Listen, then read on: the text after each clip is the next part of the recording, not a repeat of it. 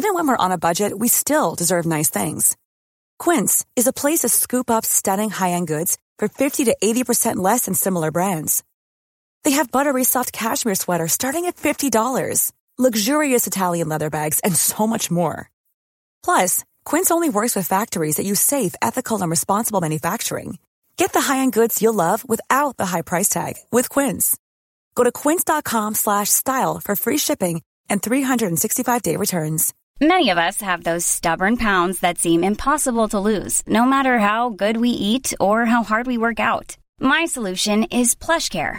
PlushCare is a leading telehealth provider with doctors who are there for you day and night to partner with you in your weight loss journey. They can prescribe F D A-approved weight loss medications like Wegovy and Zepbound for those who qualify. Plus, they accept most insurance plans. To get started, visit plushcare.com slash weight loss. That's plushcare.com slash weight loss. Hey, it's Ryan Reynolds, and I'm here with Keith, co-star of my upcoming film, If, only in theaters May seventeenth. Do you want to tell people the big news?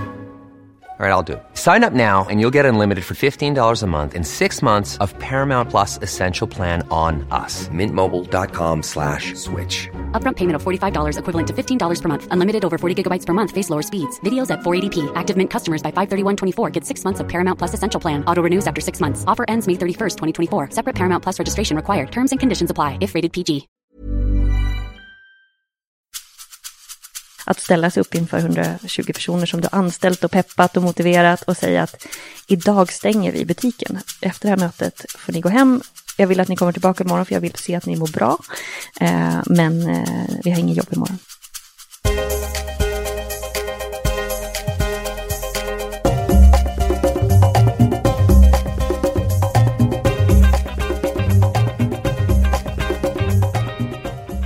Hej och varmt välkomna till Karriärpodden och ett rykande nytt avsnitt. Den här gången träffar jag Lisa Ferrer som är C D O eller Chief Digital Officer på Nordic Choice Hotel. Och hon är också vd för det nya teknikbolaget som de har startat inom koncernen som heter eBury. Lisa är en sån där stjärna inom digitaliseringen och hon var tidigt ute som ledare i resebranschens digitala resa. Där hon bland annat var vd på Mr Jet och hon har också varit försäljningschef inom Hertz-koncernen. Så det är klart att vi kommer att prata om förändring och digitaliseringen och om Lisas internationella erfarenhet. Men det blir också ett samtal där hon delar med sig om vem hon är och sina egna lärdomar och tankar om livet. Häng med du också och lyssna och låt dig inspireras av Lisa. Men innan vi startar så vill jag tipsa om att titta in på våran sajt women for leaders dot com och där du kan läsa mer om vårt nystartade nätverk Women for Leaders Network som nu är i full gång. Men nu så, nu kör vi!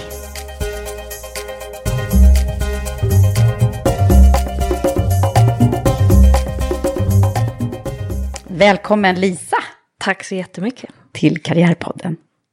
Och jag tänkte börja med att kasta mig in i, i din roll faktiskt. För du, jag tänkte så här, du måste ju ha en av de hetaste rollerna som finns just nu med C D O. Som betyder vad då? Ja, det kan man fråga sig. ja, eh, Chief Digital Officer. Det är eh, lustigt att du ska säga det. För jag är otroligt eh, ointresserad av titlar själv. Jag har alltid... Eh, liksom hela min karriär och sen barnsben egentligen tyckte att titlar har varit väldigt ointressant. Eh. Jaha, då börjar vi med det här. Det passar ju bra i Karriärpodden. ja, men, men bara och, och, mm. liksom det här C D O. Eh, när jag kom in faktiskt i den här rollen då som bara har varit sedan i januari i år så, så visste de inte riktigt vad det skulle stå. Jag vet jag, kom, jag fick jobberbjudandet och så fick jag ett samtal ett par dagar senare och så sa de att vad, vad vill du att rollen ska heta? Och sen så i och med att jag tycker att det är så helt ointressant med titlar så landar vi väl inte det. Eller samtalet flöt vidare på några mycket viktigare eh, punkter. Så då blev det C X O. Eh, och X stod då för någonting som man inte riktigt kunde definiera. Jaha! Eh, uppdraget var otroligt tydligt och väldefinierat. Men just titeln var, eh, var inte det. Eh, och sen för några veckor sedan så sa jag att men, C X O låter ju, det låter ju nästan lite porrigt. Ja, det gör det. Det här, fort. Ja. Ja, det, här måste vi, det här måste vi ändra på. Och då, då var väl C D O det som beskriver kanske bäst det som vi sysslar med och det som vi är ansvariga för Men sen är du också vd på det här bolaget då, inom bolaget, eller hur ska man uttrycka det? Ja, precis. Så vi har ju, eh, jag jobbar ju på Nordic Choice Hotels. Just. Eh, och är ansvarig för eh, all digital utveckling. Så eh, utveckling som går ut mot gäst och kund, eh, samt all eh, investering i trafik, eh, all investering i kundinsikt, eh, tredjepartsförsäljning, eh, kundtjänst och lite till. Så vi är ungefär hundratrettiofem personer eh, och där ligger ju då eh, all utveckling. Och det är ett dotterbolag till Nordic Choice Hotel. Så man har valt att lägga ett eget bolag för att vi ska bli Eh, mer snabbfotade, mer eh, fram, alltså framtidsinriktade lite grann. Att våga, våga ta de stora kliven och våga vara, våga vara bäst skulle jag säga eh, inom det som vi gör. Mm. Och digitaliseringen, det är ju liksom ett ord som vi snart, jag vet inte, ja. Det börjar bli lite, lite slitigt, va? Slitet. Ja. men, men om du, du är då så framstående inom det här området så ska du få förklara för mig. Vad det är. Vad är det? Ja, jag kom ju från eh, en bakgrund. Jag jobbade på Mr Jet eh, i Sverige i fem år innan dess. Eh, så kommer från en, en helt online-värld där allting sker digitalt. All försäljning sker digitalt och du lever i den världen. Så att gå in i den här rollen så hade jag nog inte riktigt förstått hur långt ifrån digitalt vi var. Så när man pratar om digitalisering så är det ju oftast en omställning både kulturellt, kompetensmässigt men även teknikmässigt så gentemot kund och gäst. Och för oss inom Nordic Choice Hotel så hotell och näringsbranschen totalt sett så är det ju en otrolig omställning att följa med och förstå hur vi kan nå ut till, till de som vi arbetar för och med på ett mm. helt annat sätt. Ja, så du hade verkligen jobbat med reseindustrin ja, från början också. Och där, där skedde ju digitalisering ganska tidigt. Eh, och det var ju just eh, O T A, Online Travel Agency, som drev den här digitaliseringen. Efter, efter nine eleven i New York så, så gick ju hela resinbranschen ner egentligen. Och då seglade de här O T A-erna upp, så Booking punkt com, Expedia mm. eh, och Mr Jet, Bookers då, som jag jobbade på. Eh, för de var otroligt tidiga att hitta konsumenter i nya kanaler som de här traditionella aktörerna kanske inte eh, kunde själva eller investerade i och förstod eh, att man var tvungen att investera stort i teknik eh, för att lyckas. Och då seglade de här aktörerna upp och idag är ju de, de äger ju en enorm stor del av marknaden. Så mm. aktörerna som faktiskt har hotellrummen eller flygbolagen eller biluthyrarna, de blir oftast bara producenter av råvaran och själva kundkontakten sköter eh, de här andra byråerna då, som har, har lyckats med tekniken på ett helt annat sätt. Mm. Så nu är tanken i den här rollen att vi, vi tar fighten, säger vi.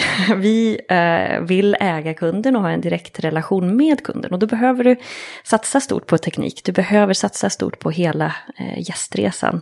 Och eh, ta fighten med de här som är otroligt duktiga på att utveckla eh, tekniska mm. områden. Så tänka om handlar det väldigt mycket om.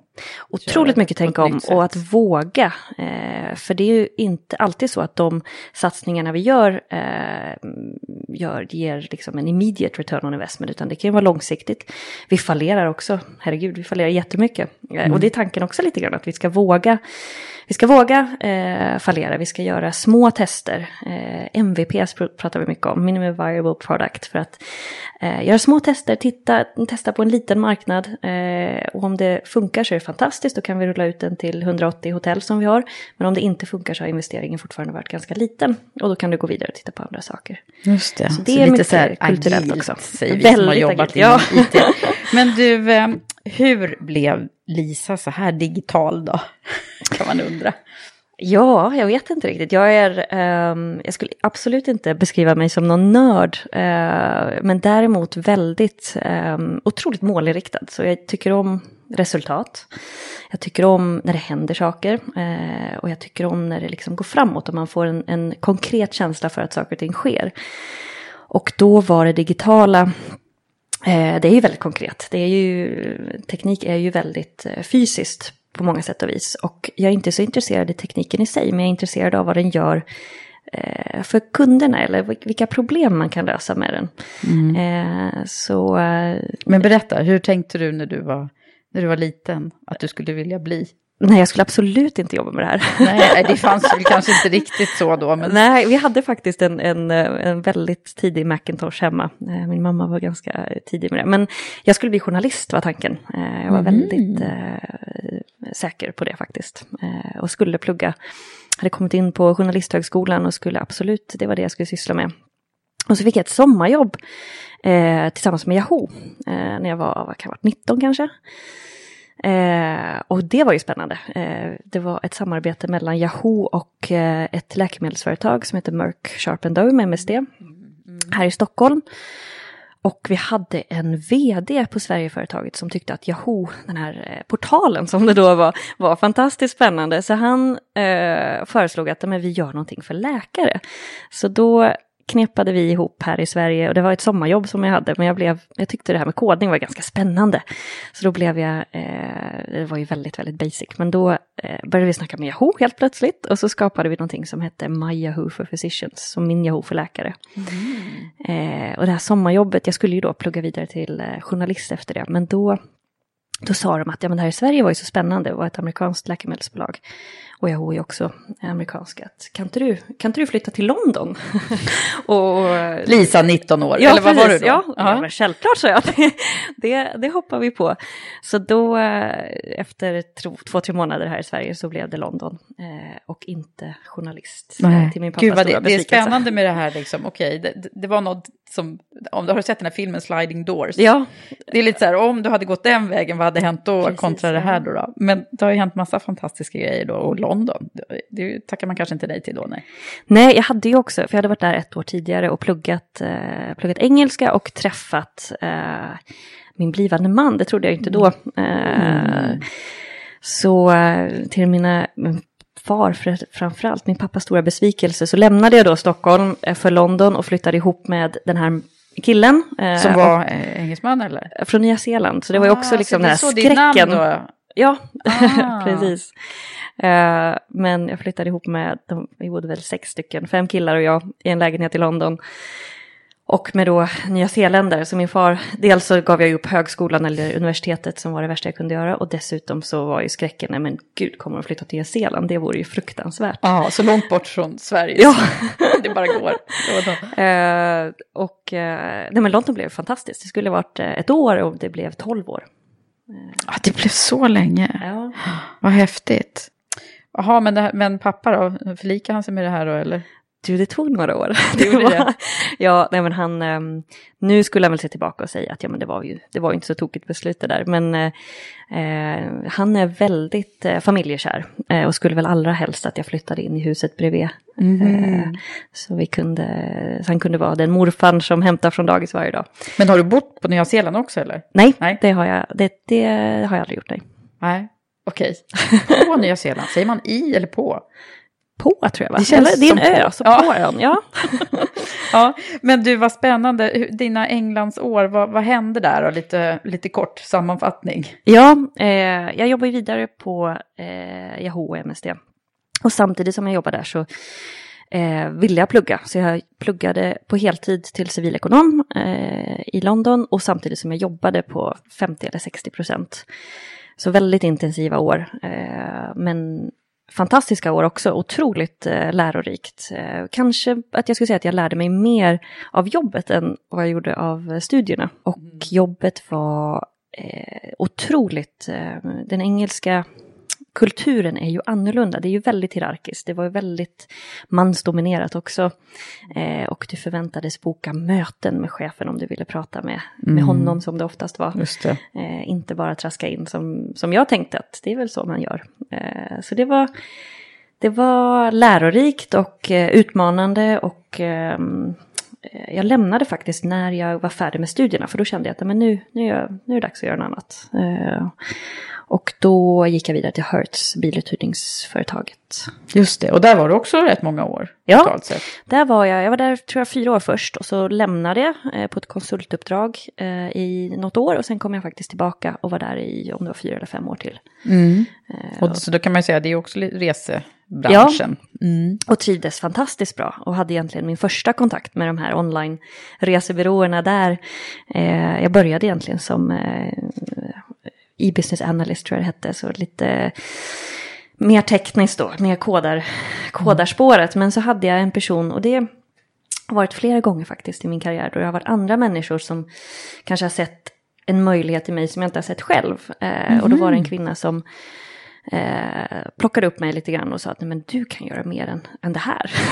Ah. Vad känns som att pröva på försäljning och bli mer, eh, titta mer på um, hur vi kan växa. Så mer på tillväxt än kanske administration, vilket ut, utvecklingen då var, var mer administration. Det är de här sponsorerna som vi brukar prata om, att ja. Det är så bra när man, man behöver såna där runt omkring sig. Ja, visst gör man. Mm. Och någon som oftast så ser ju andra, eller i alla fall för mig har det varit så att andra har sett mer potential kanske än vad jag själv har sett.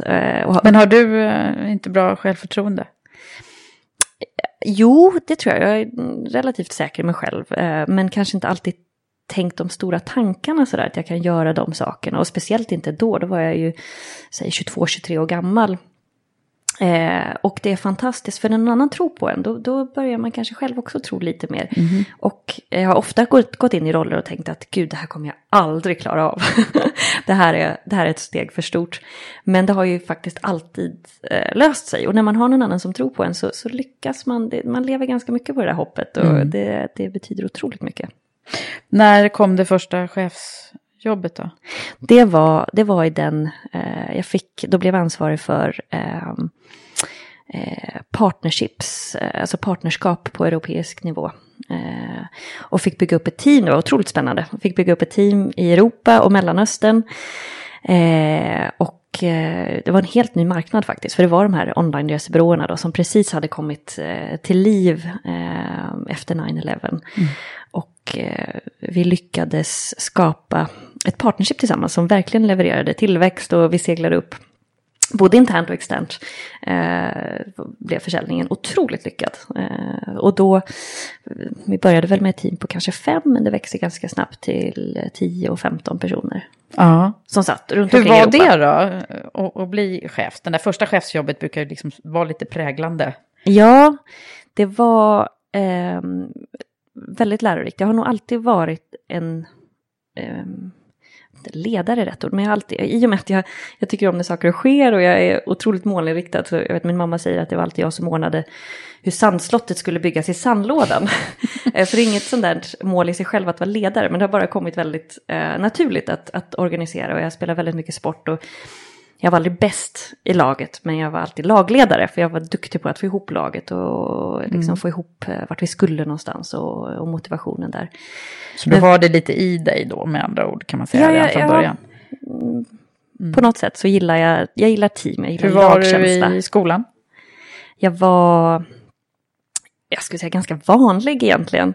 Eh, jag, hade, jag var varken bäst eller sämst. Eh, jag tyckte att skolan var okej, okay, men det var inget... Eh, det var inget eh, sport var liksom min grej. Där, där la jag mer fokus. Vad är det för sporter du har hållit på med?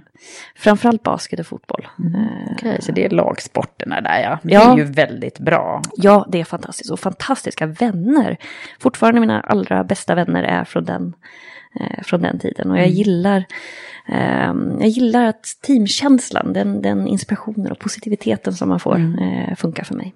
Vad är det mer som, om vi stannar i din, din uppväxt lite grann, vad är, vad är det mer som du ser idag så där som har satt, som har liksom satt sin prägel på den du är idag? Eh, jag tror tillbaka till sporten, så som, som lagkapten så är du otroligt mån om laget. Det är, det är inte individerna du ser, utan det är laget och det är lagprestationen som är väldigt viktig. Och, eh, det kom så pass högt upp så det var liksom landslagstester som mm. gällde. Men jag kände, min, min egen eh, personliga... Eh, det var inte så viktigt hur duktig jag var, utan det var viktigt hur duktigt teamet var. Hur vi som team mådde och spelade. Och den tror jag, jag fortfarande, liksom, mm. det är så jag leder mm. team. Att det är en gemenskap. Um, jag är inte en hierarkisk ledare överhuvudtaget, utan jag tycker om en väldigt platt organisation. Uh, där alla har mandat att fatta beslut och liksom, uh, stå ut egentligen. Um, så det har satt sin prägel mycket. Men hur, var, hur ser familjekonstellationen ut då? Har du syskon? Ja, jag har en lilla syster. Eh, tre år yngre. Eh, väldigt och henne nära. Fick du bestämma över? Hon skulle absolut säga ja. eh, ja, nej, men jag var nog väldigt, eh, väldigt stora syster. Eh, ganska länge tror jag att jag var väldigt stora syster till henne. Eh, vi är otroligt nära idag. Och om du frågar henne kanske hon skulle säga att jag fortfarande bestämmer. Men mm. eh, vi har en väldigt bra relation eh, mm. fortfarande. Och vem är du mest lik, mamma eller pappa? Den där är väldigt spännande för jag har två otroligt olika föräldrar. Eh, mm. De skilde sig när jag var sju år. Mm. Och man kan kanske säga att det är otroligt att de ens gifte sig för de är så pass olika. Mm. Eh, jag har en... Um, Jag har en mamma som är eh, feminist. Hon, jag tror aldrig hon skulle kalla sig själv feminist. Men om man tittar på min uppväxt så var hon... Eh, eh, hon började jobba väldigt tidigt. Hon var hemma i några månader. Men sen tyckte inte hon att det var... Det var liksom inte hennes grej att vara mammaledig. Utan då var pappa hemma. Eh, hon har alltid varit... Eh, organiserande, haft liksom, fokuserat väldigt mycket på karriären, varit en fantastisk mamma. Man behöver inte vara det ena eller det andra, mm. men verkligen eh, visat att man kan ha, ha, ha en karriär och vara en väldigt bra mamma. Men hon har väl också eh, liksom värdesatt min prestation väldigt ofta. Eh, så visst har jag det här duktiga flicka-syndromet som är ganska vanligt. Mm. Medan min pappa då, som är otroligt annorlunda, är eh, värdesätter otroligt mycket familj och vänner. Och han har ett eh, kontaktnät som är större än jag någonsin kommer få. Eh, och den här värmen och liksom väldigt jordnära. Mm. Så jag tror jag har båda. Men eh, kanske lite mer åt att, eh, mammas liksom, drivhållet mm. skulle jag säga. Så, så när man frågar dig, vem, vem är din förebild? Men jag skulle säga båda två eh, faktiskt. För de, har, de representerar så olika delar. Jag hoppas att jag kan ta med mig båda två eller att jag är båda två. Mm. Vad jobbar pappa med då? Nu är han eh, pensionär, eller försöker vara pensionär sedan ett år tillbaka. Men han var eh, lärare och rektor. Mm. Och mamma var? Eh, hon var... Eller är? Eh, eh, nej, hon är också pensionär faktiskt. Mm. Eh, olika ledarskapsroller eh, inom privata sektorn. Ja. Och vad, tro, vad trodde de då att det skulle bli av, av dig så att säga? För ibland så är det så här att man får höra saker redan när man är riktigt liten. Att, att antingen man är duktig på någonting och så ska man liksom bara förväntas ja. utvecklas inom det området. Eller, eller vice versa. Vad har du fått höra? De var, de var otroligt duktiga på att inte eh, dela in med ett fack eller på något sätt säga så här, du ska bli journalist eller du ska bli det här och det här. Utan det var, mamma var väldigt mån om att prova många saker eh, och sa väldigt tidigt att fra, i framtiden så kommer man inte plugga en sak och så är man det resten av livet utan du kommer plugga i flera gånger i ditt liv och så kommer du prova på olika saker. Mm. Och det är ju fantastiskt, den, den inställningen har jag eh, fortfarande med mig. Eh, men den här ledarskapsdelen såg de nog väldigt tidigt. Och, och kanske med en oro över att hon springer så fort, eh, hon behöver stanna upp. Och de är även, eh, har en, en väldigt nära familj och väldigt nära, en liten skara, väldigt nära vänner. Som, eh, som kan säga åt mig att du, nu, nu går det för fort, nu behöver du. Nu så, behöver det, så det är det paus. Du har fått höra då? Tar ja, det lugnt typ? Snarare eller tar det lugnt, ja precis.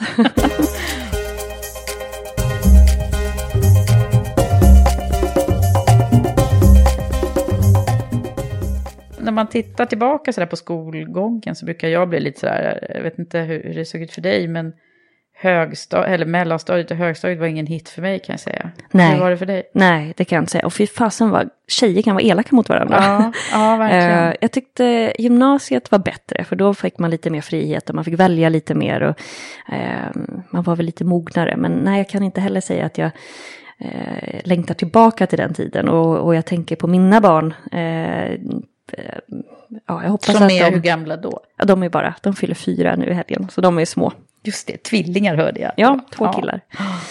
Ja, mm. nej men eller hur, det där får man ha lite in mind att det är inte bara liksom att segla igenom det där. De flesta vittnar ju om att någon gång under den här perioden så har det varit lite stökigt. Ja. Det kan ju vara på olika sätt. Men... Ja, jag, jag hade det nog liksom relativt bra ändå. Vi hade bra vänner. Och sport är ju fantastiskt på det sättet. Att det, jag brukar krasst säga, jag växte upp i Eskilstuna. Som en ganska tuff, tuff stad, det är en industristad. Du hade, du hade tre val att göra och det handlade inte om ämnesval utan det var livsval. Och det var eh, antingen sysslar med musik, fantastisk musikstad eh, mm. med många bra artister och bra förutsättningar för att syssla med musik. Jag har ingen talang överhuvudtaget när det kommer till musik. Så det var, det var inte ett alternativ. Det gick bort. Ja, det gick ja. bort. Eh, andra alternativet var sport, som jag uppenbarligen valde. Och det tredje var droger. Eh, och det, det var så det... krasst att det, du valde Nej, ett av dem. Det? Ja visst, det var... Eh, folk sniffade lim i korridoren. Ja, men det var, det, var, det var ju tufft. Alltså det var en tuff miljö, så var det. Eh, eh, Eskilstuna på den tiden var ingen... Eh, det, var, det var en hård, hård skola att växa upp i. Så, och när du flyttade då till, då flyttade du liksom till England, eller gjorde du någon mellanslag i, i Stockholm eller? Ja, jag flyttade direkt efter skolan och pluggade ett år i England. Så kom jag hem, men då, flytt, då bodde jag i Stockholm i, under den sommaren och sen flyttade jag tillbaka. Mm.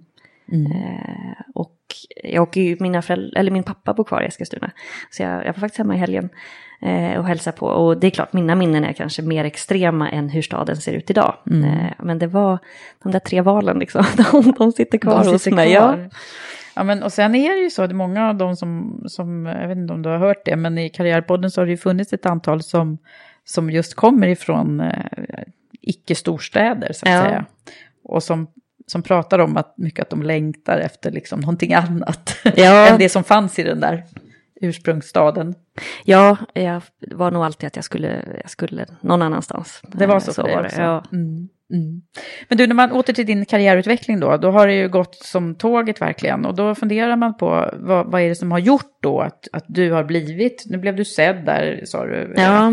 Eh, men sen när du, när du klev vidare från, från Hertz och gick in i tyngre chefsroller då, vad, vad är det som har gjort att det har blivit så, tror du? Det har aldrig varit en... Um... liksom utstakat mål på något sätt. Jag tror, jag har ofta tankar om vart jag vill, och inte liksom att jag ska vara chef för ett stort bolag, det har aldrig varit så, utan mer tankar om att men den här produkten skulle vara kul att jobba med, eller den här typen av frågor skulle vara spännande att gå vidare med, och sen planteras de där fröna på något sätt, och så, så händer saker och ting.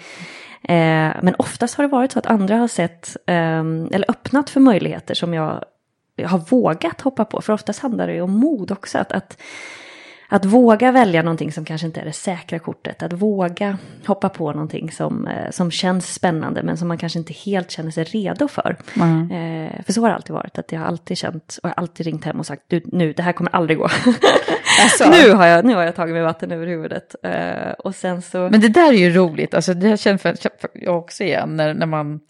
vakna mitt i natten och så bara, nej men gud, vad, vad är det jag ska göra egentligen? Vad är det jag gett mig in på? Ja, och förväntningarna är så höga. Och, men sen så landar jag ofta i att, ja men, det är någon annan som har gjort det här tidigare. Om andra kan det, då kan väl jag också. Och det är inte någon sån här arrogant tro att jag är bäst, för det, det, det är det absolut inte, utan det är bara att, ja men, det är klart jag kommer klara det här. Det, det, mm. När har det känts att du behövt mest mod? Av vilken av liksom utmaningarna? Ja, men jag har oftast, i alla fall de senaste rollerna har ju varit att gå in och göra en förändring.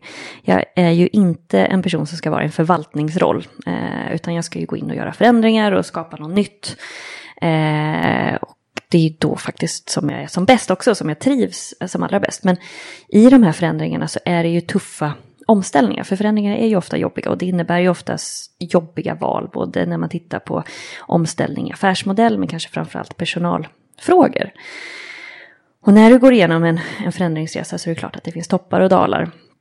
Men då är det otroligt viktigt att ha någon sorts målvision om vad är det, vart är det vi ska. Det behöver inte vara kopior som är väldigt tydliga, men i alla fall en vision om när vi kommer ut på andra sidan tunneln, vart är det vi ska då, hur ser världen ut då? Och kunna luta sig mot den eh, visionen när det är som jobbigast. Och där har jag nog fått hjälp lite grann med att, att måla upp den här versionen och påminna mig om den också. För när det är, det blir ju intensivt och det kan bli, eh, ja, det, de här tunga frågorna tar ju mycket energi också. Mm. Men då att få hjälp att, att påminna om att men det är hit du ska. Eh. Vad är det, vad är det tuffaste du har varit med om? Ja, vi frågade, eller du frågade lite om toppar och dalar, och eh, det var t- två dalar där som jag specifikt tänkte på. Det ena var... Eh, när jag flyttade hem till Sverige igen så fick jag ju första vd-jobbet på Mr Jet. Och då eh, kom jag in, och det var ju en förändringsresa det också. Det var ju därför jag fick jobbet. Eh, och jag önskar kanske att jag hade någon hade sagt åt mig tydligare att det är en stor förändring som ska till och det kommer bli tufft. Men jag hade nog inte riktigt insikten om att det skulle bli så tufft innan det blev bra, eller väldigt bra till och med. Och det första året att göra de förändringarna som krävdes, och det var väldigt mycket personalfrågor, både personal som valde att, att gå själva för att de inte de ville inte vara med på det tåget som, som vi var på.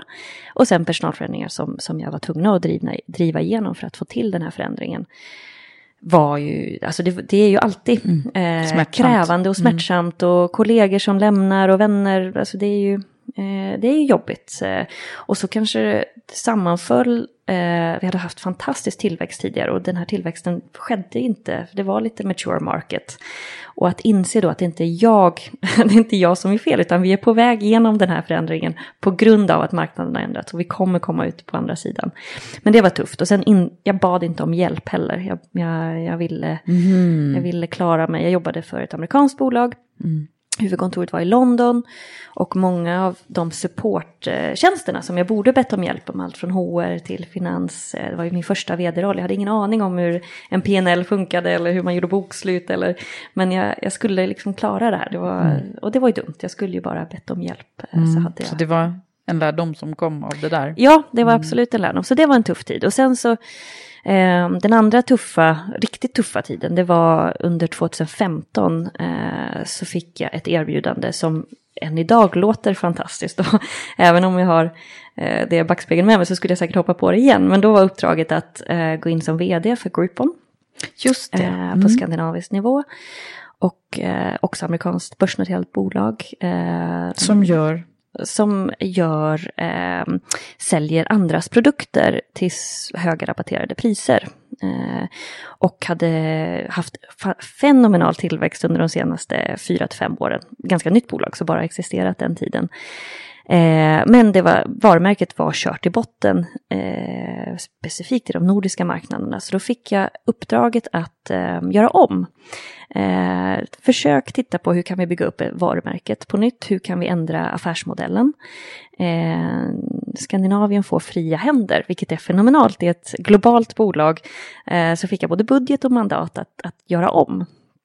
Och det, det lät helt... ju häftigt, ja, det, men visste... var det inte det då? Jo, men det var det, det var otroligt. Så jag började i februari och byggde upp ett nytt team, både med existerande och nya människor som, som jag plockade in, och hade en ledningsgrupp som verkligen, vi gick från att vara katastrofalt till att vara ett otroligt eh, bra fungerande team, och vi hade planer och vi liksom började verkställa den här förändringen som var en otrolig förändring i marknaden. Och eh, framförallt i Danmark hade vi, ja, det gick otroligt bra. Vi var precis liksom i startgroparna eh, på att göra den här växlingen då. Eh, och sen i augusti, slutet av augusti, så fick jag ett samtal från Chicago där de säger att eh, vi är i tjugoåtta marknader tror jag det var, och vi ska skära ner eh, till, om det var femton. Eh, Norge och Danmark är borta. Du får bestämma om du vill ha Sverige kvar eller inte. Eh, men då var det också att om du ska ha kvar Sverige, då får du ställa in det ledet. Då är det ingen. Ryan Reynolds here from Mint Mobile. With the price of just about everything going up during inflation, we thought we'd bring our prices down. So to help us, we brought in a reverse auctioneer, which is apparently a thing. Mint Mobile Unlimited Premium Wireless. How to get thirty, thirty, how to get thirty, how to get twenty, twenty, twenty, how to get twenty, twenty, how to get fifteen, fifteen, fifteen, fifteen, just fifteen bucks a month? Sold! Give it a try at mintmobile.com slash switch. forty-five dollars up front for three months plus taxes and fees. Promo rate for new customers for limited time. Unlimited more than forty gigabytes per month. Slows full terms at mint mobile dot com. I'm Sandra, and I'm just the professional your small business was looking for. But you didn't hire me, because you didn't use LinkedIn Jobs. LinkedIn has professionals you can't find anywhere else, including those who aren't actively looking for a new job, but might be open to the perfect role, like me. In a given month, over seventy percent of LinkedIn users don't visit other leading job sites. So if you're not looking on LinkedIn, you'll miss out on great candidates, like Sandra. Start hiring professionals like a professional. Post your free job on linkedin.com slash achieve today. Hold up. What was that? Boring. No flavor. That was as bad as those leftovers you ate all week. Keke Palmer here. And it's time to say hello to something fresh and guilt-free. HelloFresh. Jazz up dinner with pecan-crusted chicken or garlic butter shrimp scampi. Now that's music to my mouth. HelloFresh. Let's get this dinner party started. Discover all the delicious possibilities at HelloFresh dot com. Many of us have those stubborn pounds that seem impossible to lose, no matter how good we eat or how hard we work out. My solution is PlushCare. PlushCare is a leading telehealth provider with doctors who are there for you day and night to partner with you in your weight loss journey. They can prescribe F D A-approved weight loss medications like Wegovy and Zepbound for those who qualify. Plus, they accept most insurance plans. To get started, visit plushcare.com slash weight loss. That's plushcare.com slash weight loss. Hey, it's Ryan Reynolds, and I'm here with Keith, co-star of my upcoming film, If, only in theaters May seventeenth. Do you want to tell people the big news? All right, I'll do it. Sign up now and you'll get unlimited for fifteen dollars a month and six months of Paramount Plus Essential Plan on us. Mint Mobile dot com slash switch. Upfront payment of forty-five dollars equivalent to fifteen dollars per month. Unlimited over forty gigabytes per month. Face lower speeds. Videos at four eighty p. Active Mint customers by five thirty-one twenty-four get six months of Paramount Plus Essential Plan. Auto renews after six months. Offer ends May thirty-first, twenty twenty-four. Separate Paramount Plus registration required. Terms and conditions apply if rated P G. En, eh, utveckling eller liksom förändring, utan då så blir en av alla lite där, alltså. Ja, och du vet, man har anställt, eh, det har ju byggt upp ett förtroende. Du har, vi hade en sån fantastisk liksom, nu kör vi, nu kick-ass känsla internt. Det var, mm. det var, det var otroligt eh, liksom, att få med sig teamet. Vi var också vi var väl hundratjugo personer eh, mm. och vi gjorde, eh, det var verkligen eh, en fantastisk känsla. Och sen så kom det här meddelandet då, och jag fick inte berätta det för någon internt inom mitt team då, utan det här, det var fackliga förhandlingar, det var förhandlingar internt. Jag kommer ihåg, jag fick samtalet en fredagkväll. Vi hade eh, sålt vår sommarstuga, så vi hade packat in hela sommarstugan i en flyttlastbil. Eh, mm. Och vi satt i förarhytten helt olagligt med mina två barn emellan oss. Och jag fick samtalet där de sa att om tjugo minuter har vi ett styrelsemöte. Då behöver vi veta om du vill stänga Sverige också.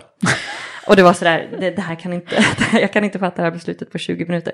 Men, men så hårt var det. Mm. Eh, och det gjorde du? Ja, det, jag stod inte bakom eh, det företaget ville göra i Sverige. Vi hade inte lyckats eh, med den satsningen mm. vi ville. Så du hoppade av då, eller vad, vad hände egentligen? Nej, eller ja, det, jag hade ju ingen val. Jag blev Nej. ju uppsagd också i och med ja, det här. Det. Men eh, jag avvecklade ju eh, företaget då. Mm. Så att ställa sig upp inför hundratjugo personer mm. som du har anställt och peppat och motiverat och säga att idag stänger vi butiken. Mm. Efter det här mötet får ni gå hem. Oh, jag vill att ni kommer tillbaka mm. imorgon, för jag vill att ni må, ser att ni mår bra.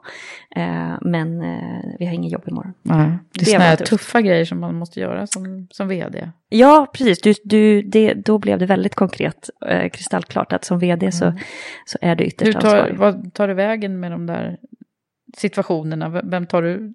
Tog du hjälp eller stöd själv då? Eller var det bara så här? Det är bara, nej, då var det bara. Woman ska det do, what woman ska do.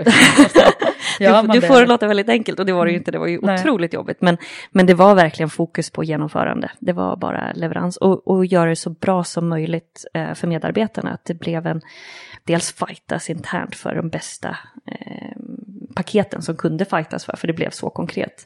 Mm. Eh, för det här var ju människor som jag hade anställt, och jag kände ju en enorm eh, ansvar eh, för alla de här hundratjugo. Mm. Men eh, det var hur, bara att hur gick genomföra. Det då? Vad har du fått höra någonting i efterhand? Ja, men vi hade ju scenarier att det skulle bli liksom ramaskri och det skulle bli kris, och eh, vi hade psykologer liksom, när vi gick ut med det här, men det vart eh, man blev väldigt ledsen, men det var otroligt fin gemenskap, lustigt nog, i det här. Mm. Man tog hand om varandra, rekryteringskonsulter kom in och hjälpte oss, och eh, ledarna klev verkligen upp och blev ledare och mm. hjälpte liksom, teamen att verkligen hitta nya jobb. Och fortfarande så blir jag så glad när jag ser på LinkedIn eh, vart mm. folk har hamnat. Så det... Men du, det där är ju, alltså, man ska igenom några sådana här ja, man ska kanske det. Lite situationer, tror jag, för ja. Att också växa själv liksom, och förstå att ja, men det där, du, det gick bra ja. Trots allt, även ja. Om det var svårigheter. Hur gammal var du egentligen när du, när du fick det där vd-jobbet? Ja, jag hade jag tror jag precis hade fyllt trettio eller jag var tjugonio.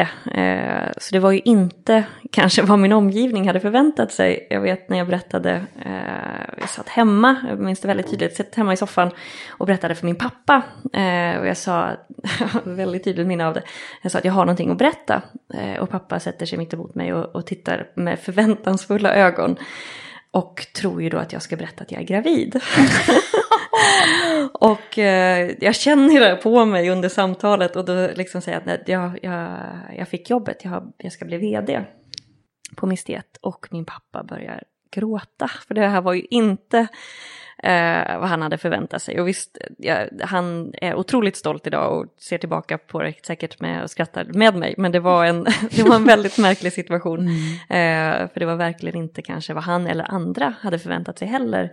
Av en tjugonio-årig tjej som Nej, flyttade hem. Verkligen. Mm. Men eh, när du tänker på den här tiden då. Vad, vad var det mer som var utmaningarna? Alltså jag tänker bara tjugonio år eller trettio år och gå in i den här rollen. Det är... Ja, jag gick nog in med naiva ögon. För jag visste nog inte riktigt vad, vad, det, vad det betydde och vilken förändring. Eh, sorry, jag förväntades ju göra en väldigt stor förändring. Men jag kanske inte visste riktigt hur stor förändringen var. Och jag tog över från en tidigare vd, en man eh, som var i femtioårsåldern som eh, hade en väldigt annorlunda ledarskapsstil än vad jag hade.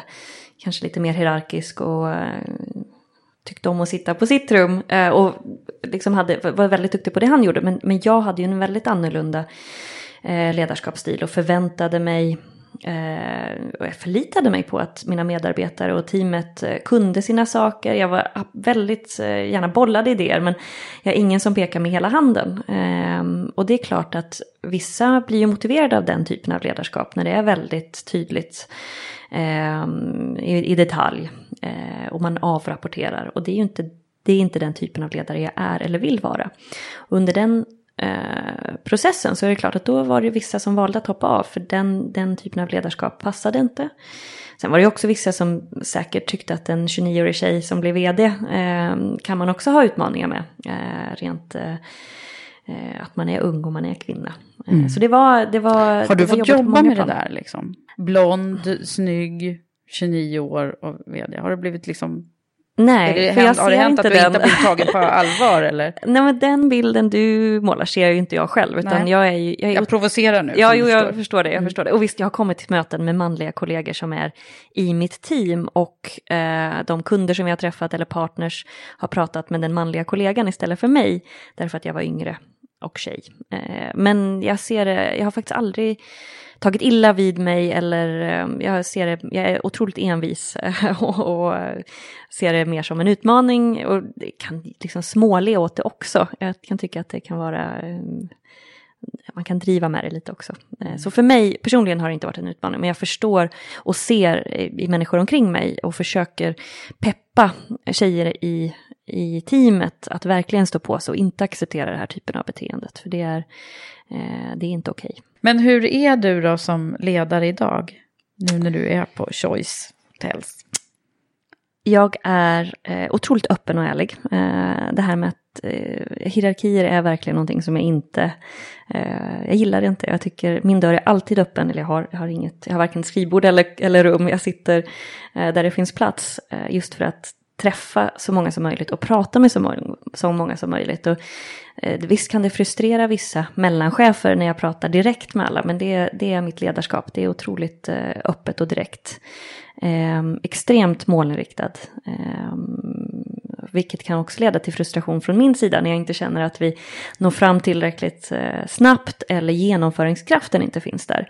Jag sitter väldigt mycket vikt på just genomföringskraft. Det är viktigare vad vi gör eh, än vad vi säger. Och det här med att ha fina powerpoints eh, kan man ha, men det är ännu viktigare med vad vi faktiskt gör. Så mycket fokus på genomföring. Mm.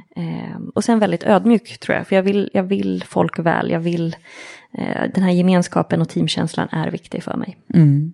Och hur är det att jobba då i den här, den här koncernen som drivs och leds av Peter Stordalen som nyligen blev korad till. Jag såg att han fick något pris häromdagen va, som heter ja. The Brightest Business Mind in Northern Europe. Ja men det är han. Han är... Um... Han är eh, en otrolig inspiratör. Han är fantastiskt faktiskt på det sättet. Och bolaget är lever hans D N A på något sätt. Det är otroligt etsat i allt vi gör och de beslut vi tar och eh, den passion som faktiskt finns i eh, sättet vi gör saker på. Vi är annorlunda, eh, mm. så är det.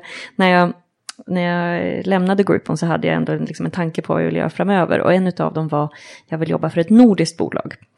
Och det här är ju otroligt, det är väldigt norskt men väldigt, väldigt nordiskt på så sätt, och, och han... Eh, Hans ledarskapsstil eh, är också väldigt ohierarkisk skulle jag säga. Det är, alla har mandat att fatta beslut. Eh, han förväntar sig att alla fattar beslut.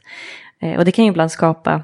Eh, om man gillar processer, ordning och reda, då är kanske inte Nordic Choice Hotels rätt ställe. Men om man gillar den här passionen och viljan och, och eh, möjligheten att göra saker och satsa på saker, då, då är man på rätt ställe. För det...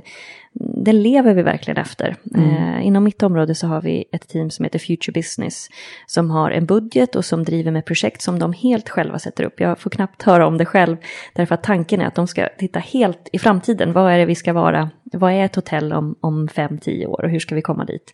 Och vi satsar, eh, vi satsar relativt stora pengar ändå att lägga på det här utan att vi förväntar oss en konkret produkt av det.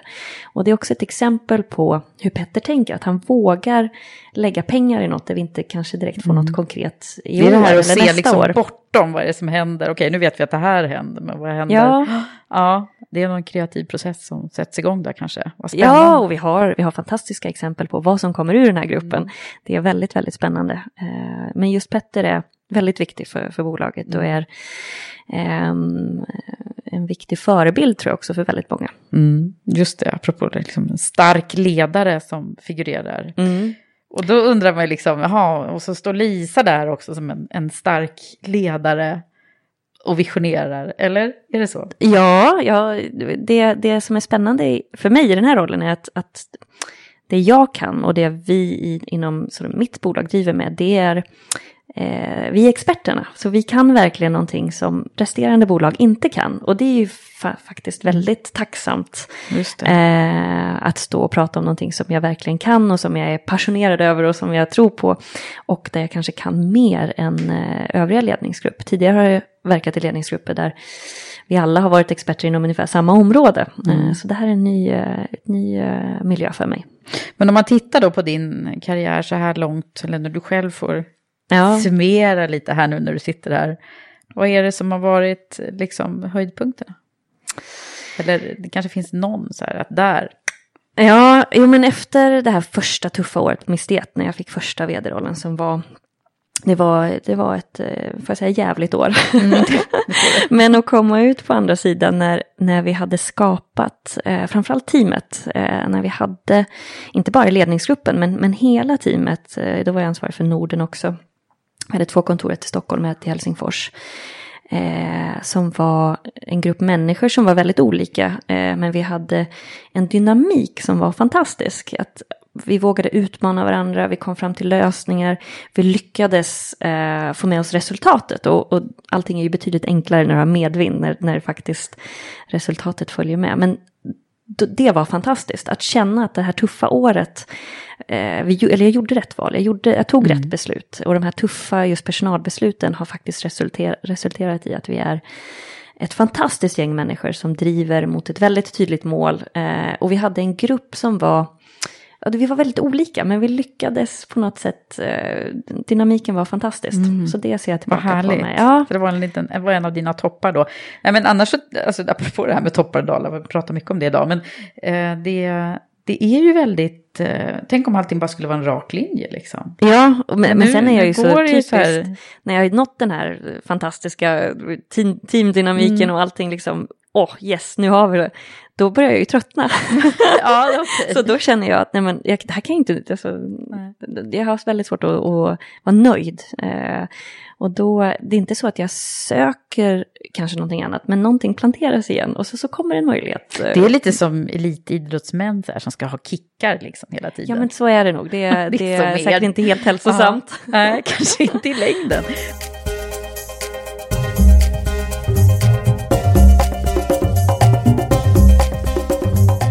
Men du Lisa, att, att vara vd, det innebär ju en massa tunga ansvars grejer också. Ja, ja det, du har ju ett liksom rent legalt ansvar, det är klart. Så det, det blev otroligt tydligt eh, den dagen jag klev in som vd på, på Groupon.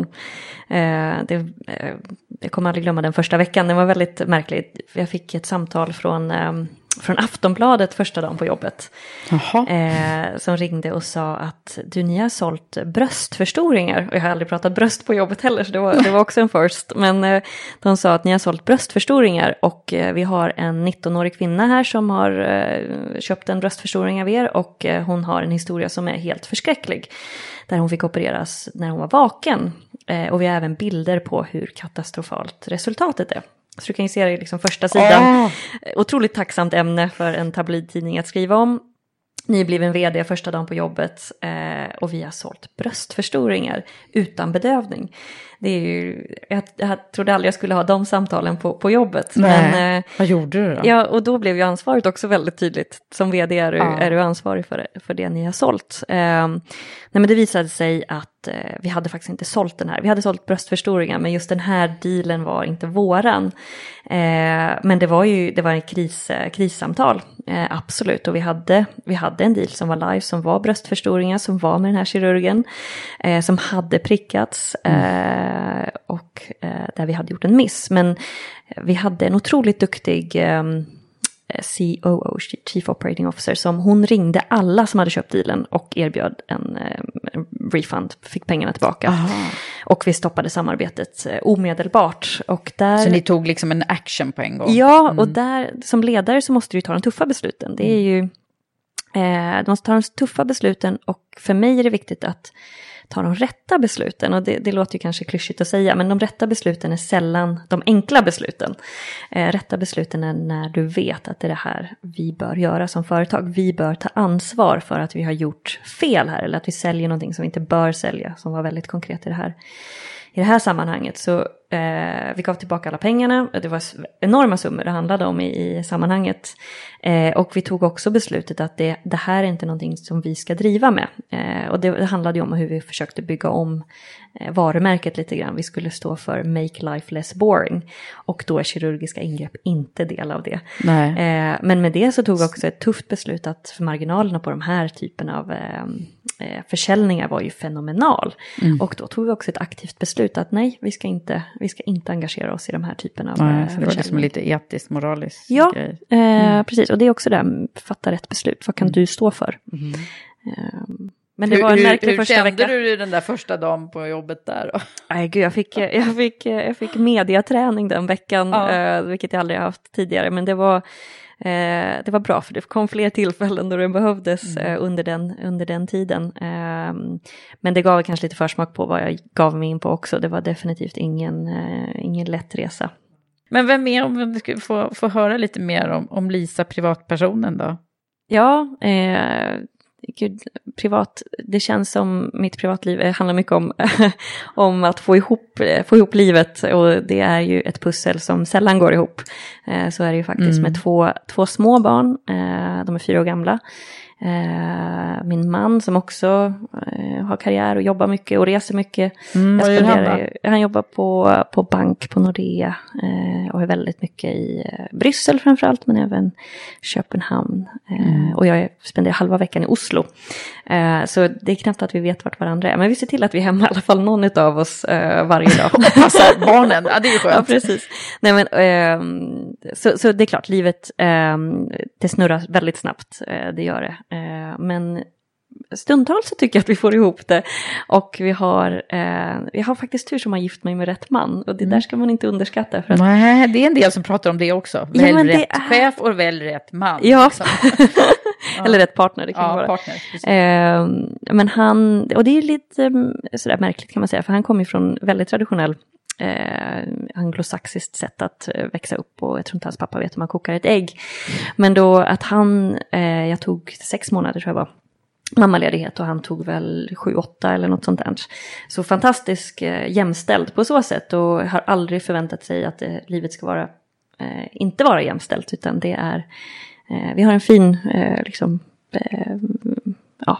Ni är inte oense om vem som ska vara hemma när, jo, men det är klart, det, med barnen? Det, det, ibland så när förskolan ringer och de har kräksjuka så är det mm. väl ingen av oss som räcker upp handen först sådär. Men, nej, nej. men eh, jag tycker ändå att vi har en ödmjuk eh, liksom, dialog runt det. Och, eh, jag, för mig att komma hem till mina barn är en väldigt bra... Eh, det ger ju en distans eh, till jobbet som, som jag mår bra av och som jag behöver. Och jag kan se att innan jag hade barnen så, så var det nästan jobbigare. Eh, att barnen ger det här. De kräver ju din uppmärksamhet mm. på ett sätt som kan vara ganska bra. Precis, då är man bra. tvungen att liksom ja. bara, det går inte att hålla på och tänka på jobbet när man håller Nej. på med det. Mm. Eh, så jag ska inte säga att det är lätt och jag ska inte säga att det är, liksom, vi går hem och har sex på köksbordet varje dag, för så är det absolut Nej. inte. Men, eh, men om man är ödmjuk och man eh, liksom tänker sig in i den andra situationen också, så får vi ändå att funka oftast. Mm. Du, jag tänkte vi skulle smyga in den här frågan som du ska få. Ja. Eh, du ska ju få en, den här skicka vidare frågan som kommer ifrån min föregående gäst som eh, heter Madeleine Opira som var här hos mig, hon eh, från A Million Minds. Och hon hade ju mycket in mind kan man säga, och hon ställde en fråga som jag tror att jag måste läsa ordagrant här för att det ska bli rätt för dig. Eh, För hon var mycket inne i, alltså det, jag ska berätta, det hon gjorde är ju mycket sam, driva samhällsförändring eh, framåt. Ja. Och jobba med dem i förorten och för att stärka deras självkänsla och så. Så att så här lyder frågan. På vilket sätt skulle du lösa ett nytt väldigt komplext problem som det inte tidigare finns någon lösning eller något facit på? Till exempel en samhällsförändring eller att till och med förändra människors psyke. Vad har du för tankar och bygga för team eller idéer och strategier kring det? Så det känns som det är en ganska öppen fråga. Och jag, ja. jag blev lite så här skratt. Jag visste ju att det var du då som skulle komma. Jag tänkte att det blir bra med en digital stjärna här.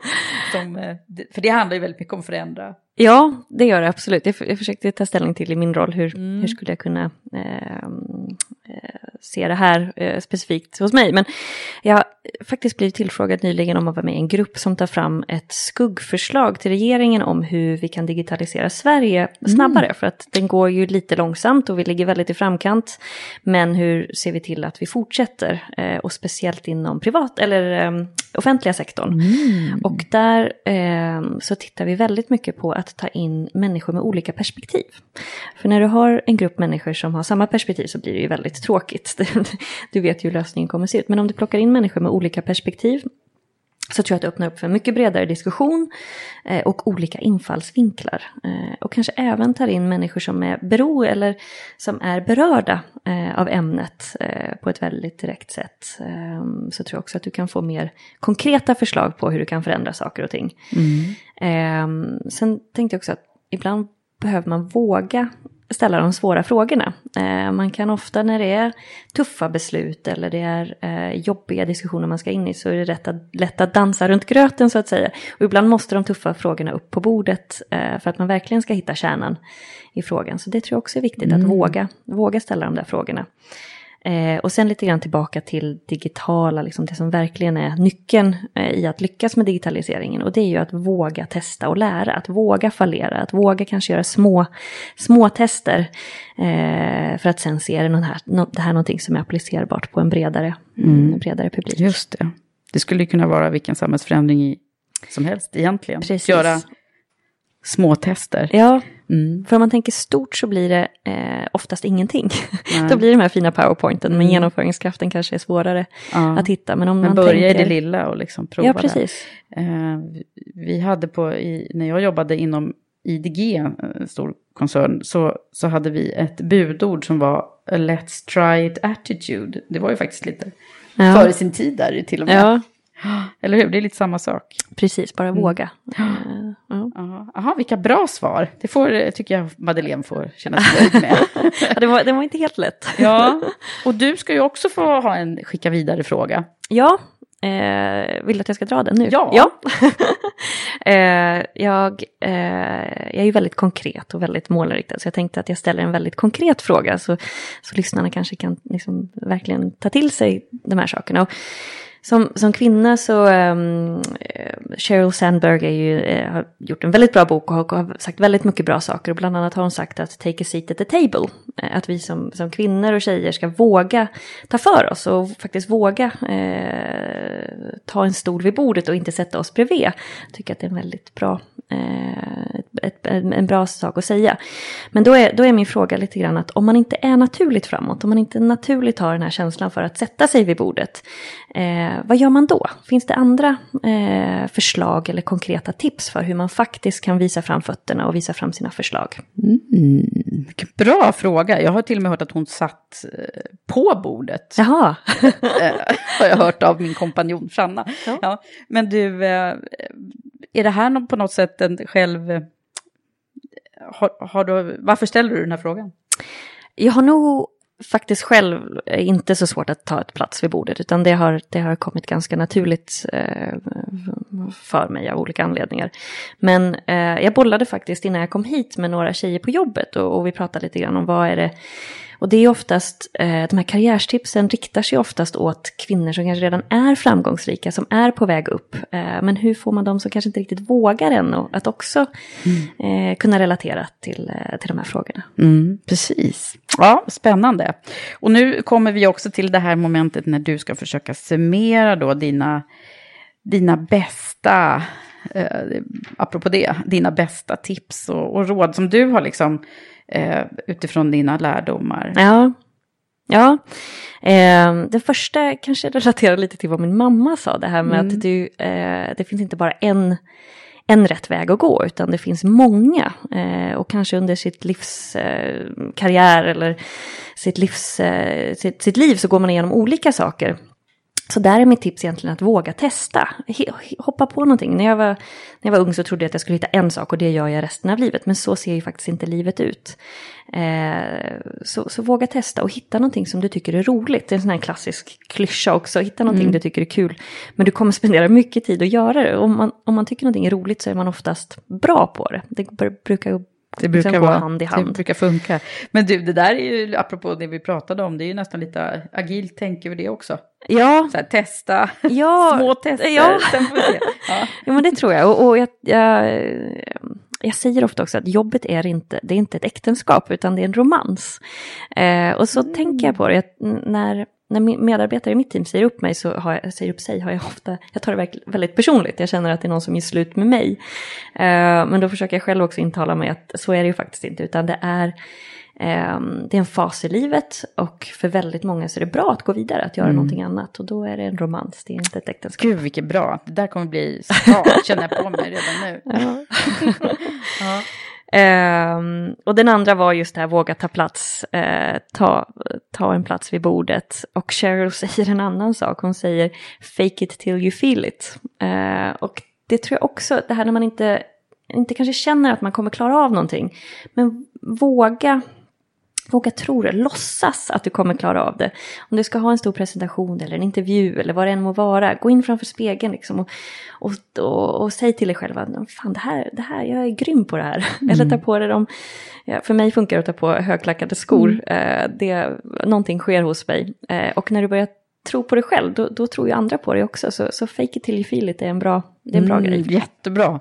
Och klackarna, det funkar för mig också. Ja men visst är det så, och klackar, och klackar kan man ju pröva, även om man känner sig fet så kan man pröva ett par skor, så det där med klackar funkar alltid i alla tillfällen. Och sen är det så här, när man går på, om man jobbar på kontor så hörs det. Det låter lite power, ja. Ja. Eh, min nästa, jag vet inte riktigt hur jag ska kalla det för, det låter kanske inte så elegant, men hårt arbete.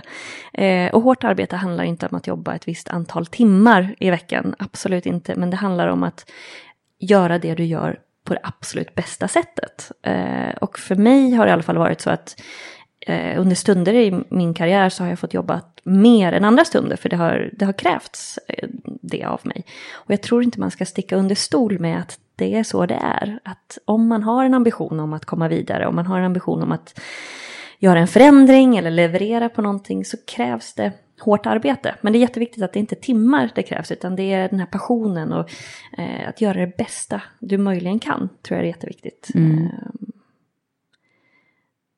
och den sista är det låter så tjejigt, men att vara snäll. Och jag menar inte att vara snäll på ett tjejigt sätt, utan jag menar att eh, det finns ingen anledning till att vara elak. Eh, det finns ingen anledning till att, att eh, vara bitchig. Eller liksom, ibland har ju vi tjejer en tendens att kanske visa den sidan. Och jag tycker att det är så otroligt onödigt. Att vara ödmjuk och snäll, att lämna en person...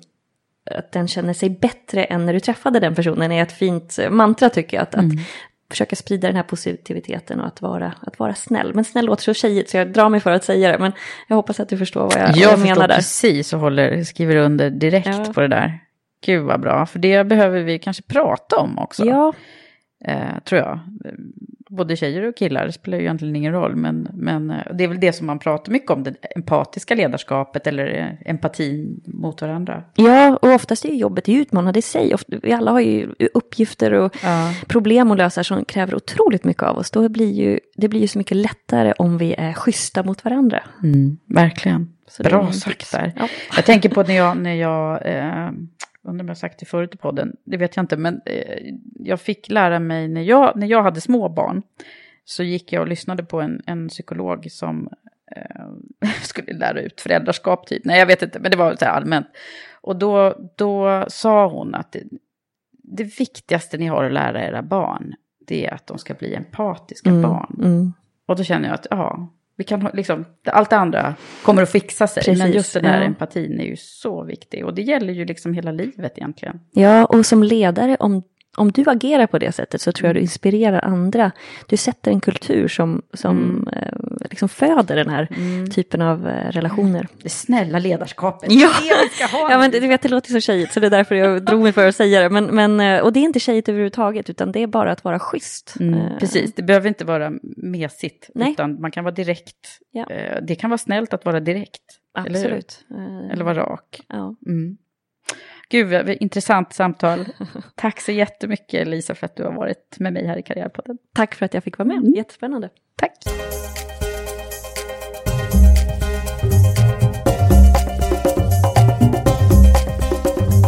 Så här efter vårt samtal så slås jag av Lisas fantastiska drivkraft och mod. Och vad mycket hon har vågat prova olika grejer och det har gett henne en möjlighet att skaffa sig en riktigt framträdande position inom förändringsresorna som så många företag och organisationer står inför. Och det snälla och schyssta ledarskapet, det är ju också något som ni hörde att jag gick igång på. Gör ni också det? Alltså det är så kul när ni kommunicerar med mig genom sociala medier, för du följer väl oss på Karriärpodden på Facebook, Instagram och Twitter. Och hejar du på oss så hjälp oss gärna växa genom att sprida och dela det vi lägger ut i sociala medier. Ja, så här avslutningsvis så tänkte jag bara säga det vi brukar säga inom Women for Leaders. We will lead the change and change the lead. Läs mer och anmäl dig på vår hemsida women for leaders dot com. Ha det nu så bra så hörs vi snart igen. Hej så länge!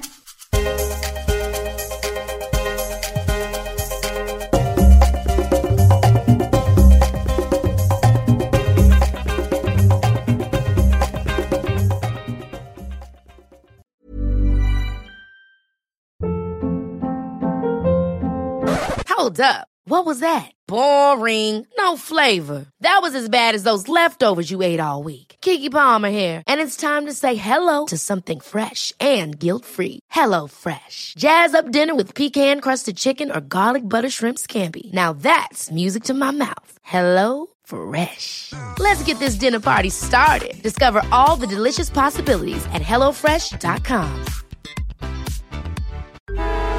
Traffic jams, tailgating, pile-ups. Ugh, the joys of driving. How could it get worse?